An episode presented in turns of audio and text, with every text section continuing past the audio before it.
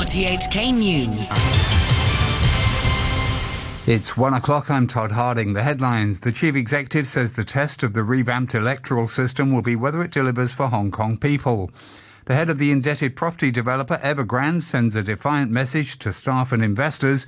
And Justin Trudeau's Liberals are on course for an underwhelming victory in the Canadian general election. Chief Executive Carrie Lam says people with different opinions can still run for election under Beijing's revamped electoral system for Hong Kong. She says the new system, which started with Sunday's election committee poll, will suit Hong Kong better. Mrs. Lam said the tests of whether the system is good and meets the spirit of democracy will be whether it improves governance, solves people's problems, helps the SAR integrate into the nation's development, and bolsters the economy.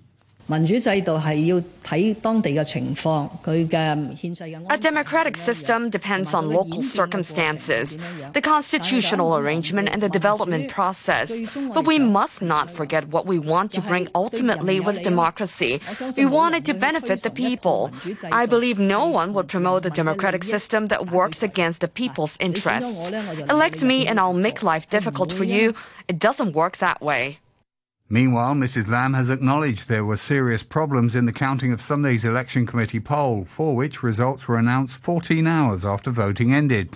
Mrs. Lam said she was sorry for the delay, and she will urge the Electoral Affairs Commission and the Constitutional Affairs Minister, Erick Tsang to find out what went wrong. The chief executive said this would help avoid a repeat of the problems in December's LegCo election. We have to find out what the problems were and resolve them.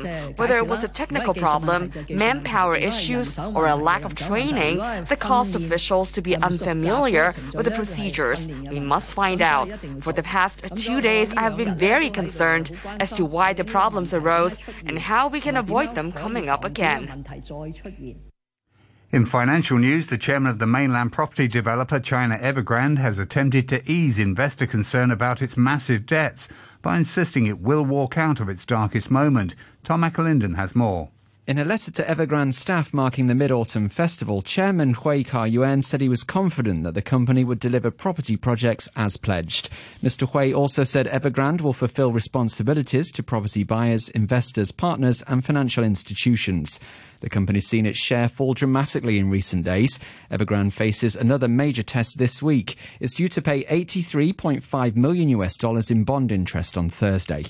Analysts have played down the threat of Evergrande's troubles becoming China's version of the collapse of Lehman Brothers in 2008, but there are concerns that it could spill over to the rest of the property industry and banks.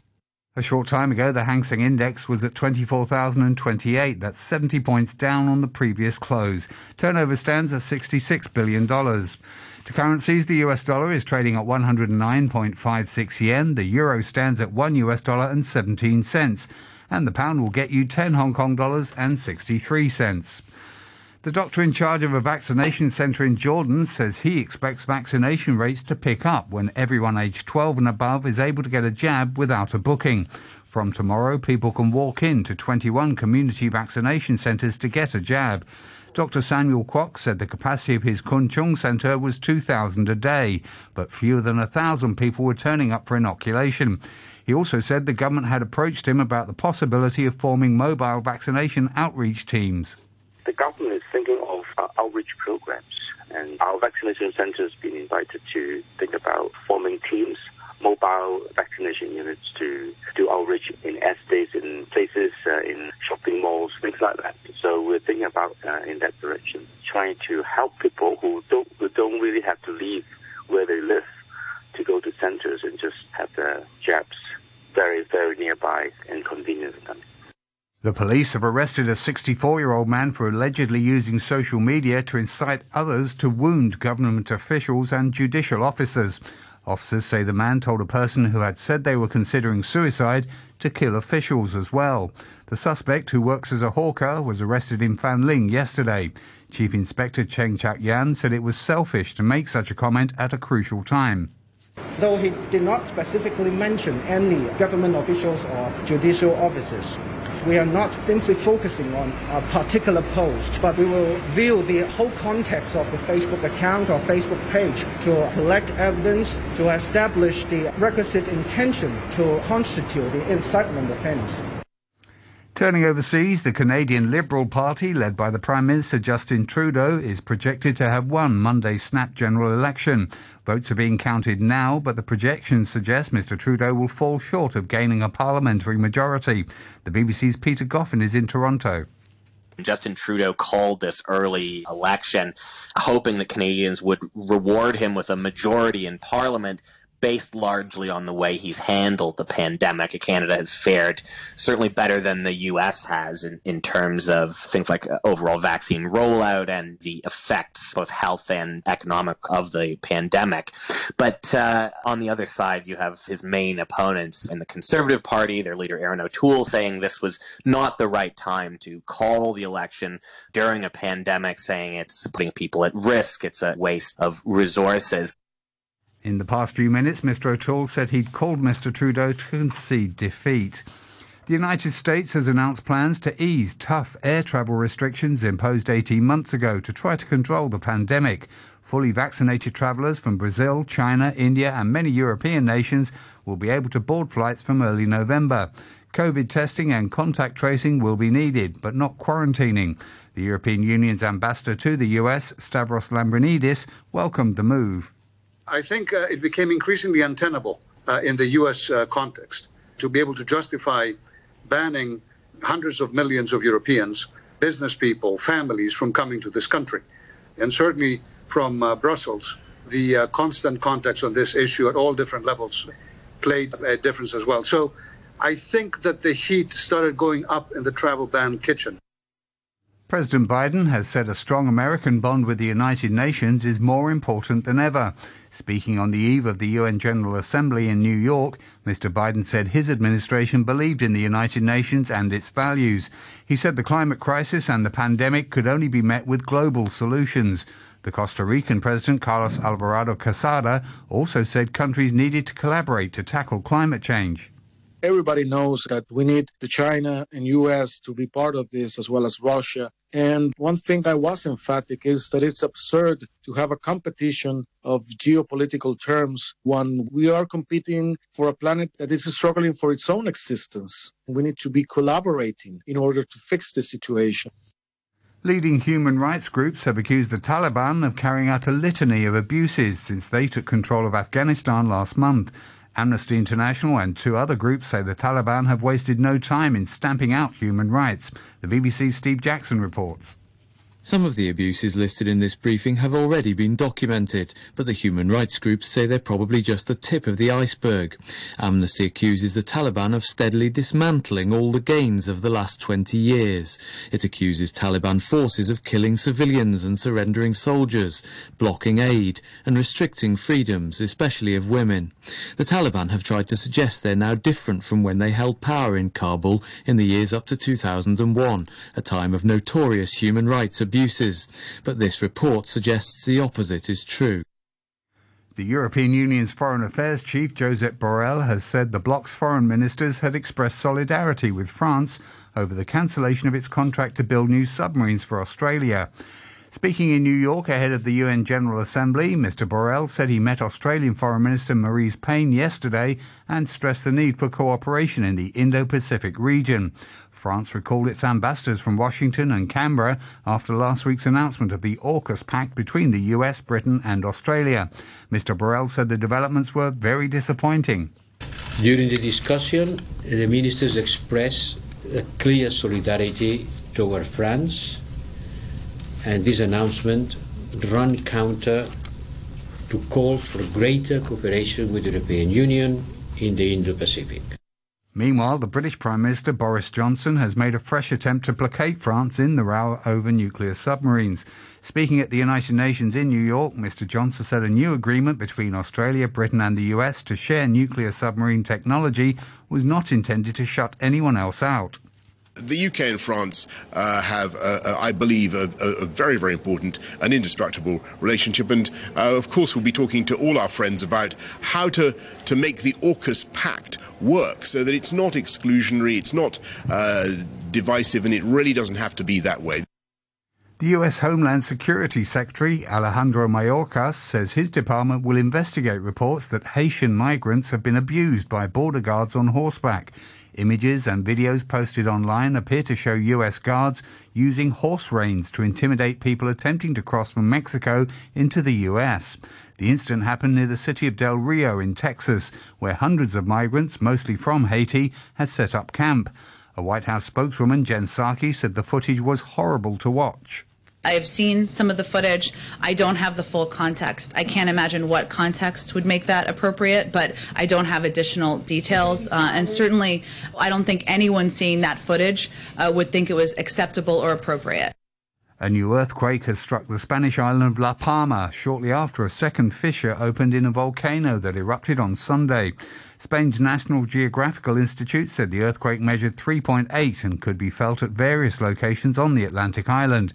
The new fissure has prompted the authorities to speed up the evacuation of thousands of residents close to the Cumbre Vieja volcano. Earlier, the Spanish Prime Minister Pedro Sanchez urged people to avoid going to the area. Right now, the most important thing is to guarantee security. We are still in the eruption phase of the volcano's activity. Please, let's be extremely careful. Marine experts say a walrus, which was previously spotted in Ireland, France, Spain, and the UK, has now turned up in Iceland. The animal, who's become known as Wally, hadn't been seen for more than three weeks and has been identified by scars on his front flippers. The first sighting of Wally came in Ireland in March, and since then he's developed a reputation for climbing on boats and causing damage. To sport and in Shanxi, Hong Kong's top female fencer Vivian Kong makes her national games debut today when she competes in the individual epee. Hong Kong missed the previous edition because of injury. She's one of six Hong Kong fencers in action today. Hong Kong entered the day with one gold and four bronzes at the Games so far. England's cricket board has withdrawn its men's and women's teams from the series in Pakistan that were due to take place in October. The men were set to make their first trip to Pakistan since 2005, while the women had never played there before. On Friday, New Zealand's men abandoned their tour of Pakistan because of a specific and credible threat. The BBC's Jonathan Agnew says the wording of England's statement is notable. A clear and interesting difference in England's stance is that while New Zealand withdrew from Pakistan last week because of a specific security threat, the word security doesn't feature in this statement at all.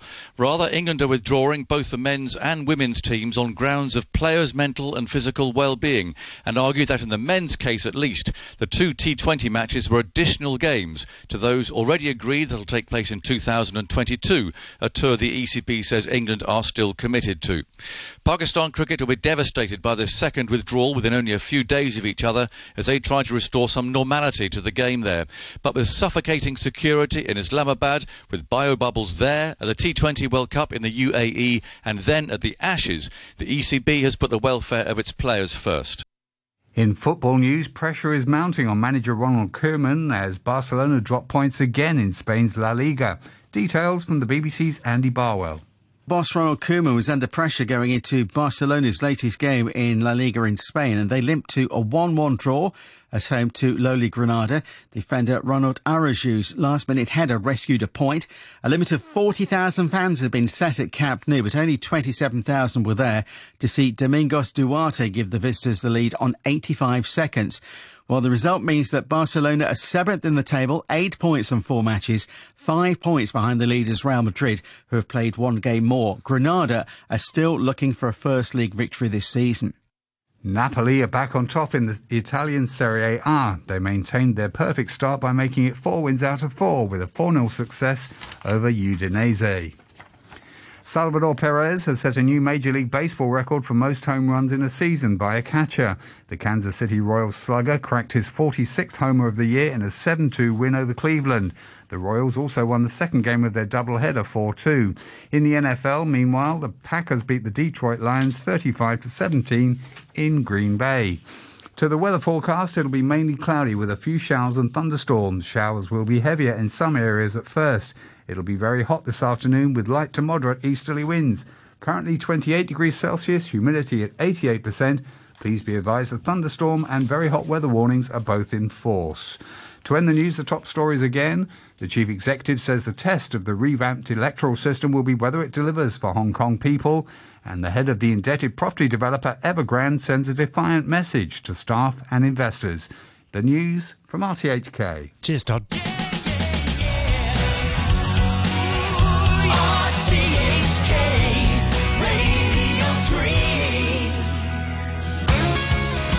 And a very good afternoon to you. Uh, this is James Ross in for Noreen on the 123 show.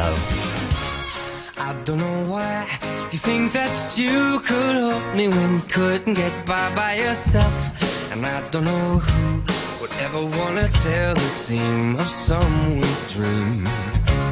Baby, it's fine. You said that we should just be friends while I came up with that line. And I'm sure that it's for the best. If you ever change your mind, don't hold your breath. Look, you may not believe mm, baby,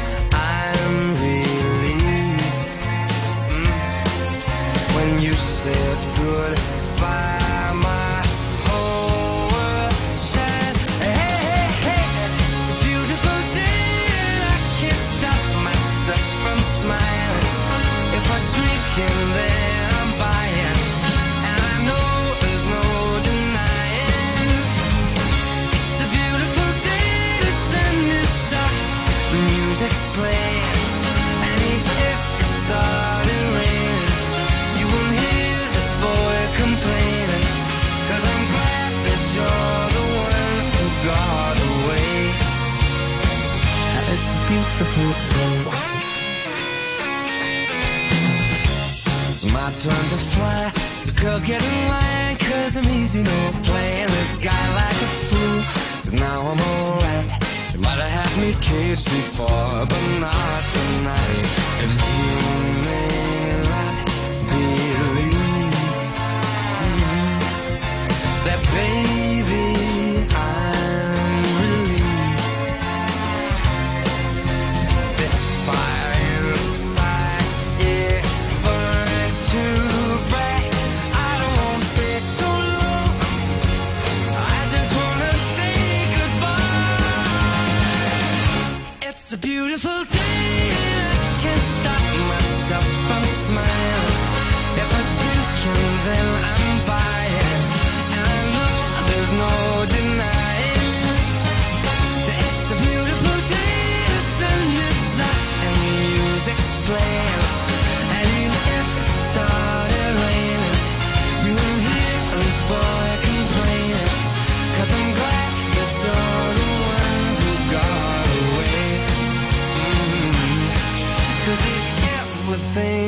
take up my time with thinking of our breakup, And you've got another thing coming your way. Cause it's a beautiful day. Mhm. Beautiful day. Oh, baby, any day that you're gone away. It's a beautiful day. Monsieur Bublé, It's a Beautiful Day. Uh, well, would have been a good record um, to play uh, had the sun still been sh- shining. Look at what you've done,